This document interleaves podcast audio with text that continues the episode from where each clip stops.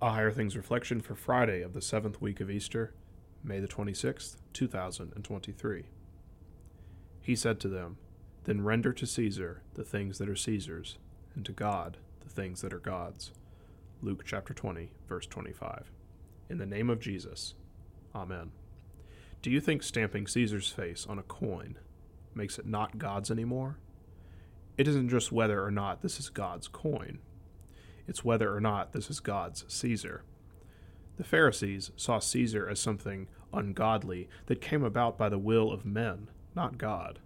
They saw tribute to him as worship to an idol. Maybe to those who saw him as a god it was, but isn't that the problem? This isn't about the coin, it's about the face. Is this God Caesar, or is this Caesar independent of God and a God himself? It's the same today this guy who you don't like and doesn't agree with your beliefs is in charge. He's still not God, even if some people worship him. Do you think God doesn't work there anyway? Do you think that's not God's creation raised up to the office of president? If God puts someone in the office, he will work there, even if it's messy, even if the person put there is sinful, even if the person put there is ungodly. The thing that is God's is the authority to establish leaders, and the promise to work through them and their institutions. The tax paid can be called theft. It might not be so far from it. But render unto God the power and will to work good among thieves. He saved you by dying in between two of them. Render unto Caesar what is Caesar's. He has authority given by God. Render unto God what is God's. He has the will to work good through sinful men and the faithfulness to make his promises worth clinging to. It makes the question of church and state easier. If it's against God's Ten Commandments, call it sinful. If God is risen from the dead, expect him to work good through sinners. That good won't be measured in their sins becoming socially acceptable, but in God forgiving sinners by his death on the cross and his day by day working of blessings that should not be able to thrive in a field of so much sin. Yet, here we are.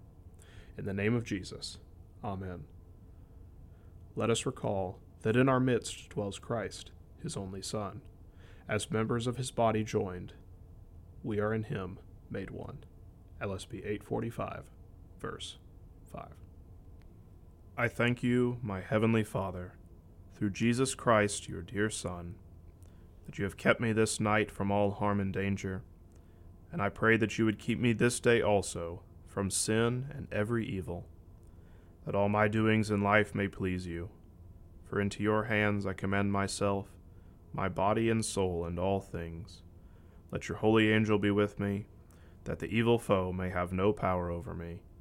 Amen. Our Father, who art in heaven, hallowed be thy name. Thy kingdom come, thy will be done, on earth as it is in heaven. Give us this day our daily bread, and forgive us our trespasses, as we forgive those who trespass against us. And lead us not into temptation, but deliver us from evil. For thine is the kingdom, and the power, and the glory, for ever and ever. Amen. I believe in God, the Father Almighty maker of heaven and earth, and in Jesus Christ, his only Son, our Lord, who was conceived by the Holy Spirit, born of the Virgin Mary, suffered under Pontius Pilate, was crucified, died, and was buried. He descended into hell. The third day he rose again from the dead. He ascended into heaven, and sits at the right hand of God the Father Almighty. From thence he will come to judge the living and the dead. I believe in the Holy Spirit, the holy Christian Church, the communion of saints, the forgiveness of sins, the resurrection of the body, and the life everlasting. Amen. Can sacred music have meaning apart from words? In Lutheran Music and Meaning, author Dan Zager demonstrates that even beyond the text, there is power and meaning in the very composition of music itself dive into the theological meaning in the Lutheran liturgical church service, learning how word and music unite to boldly proclaim the gospel. Lutheran Music and Meaning by Dan Zager, now available from Concordia Publishing House.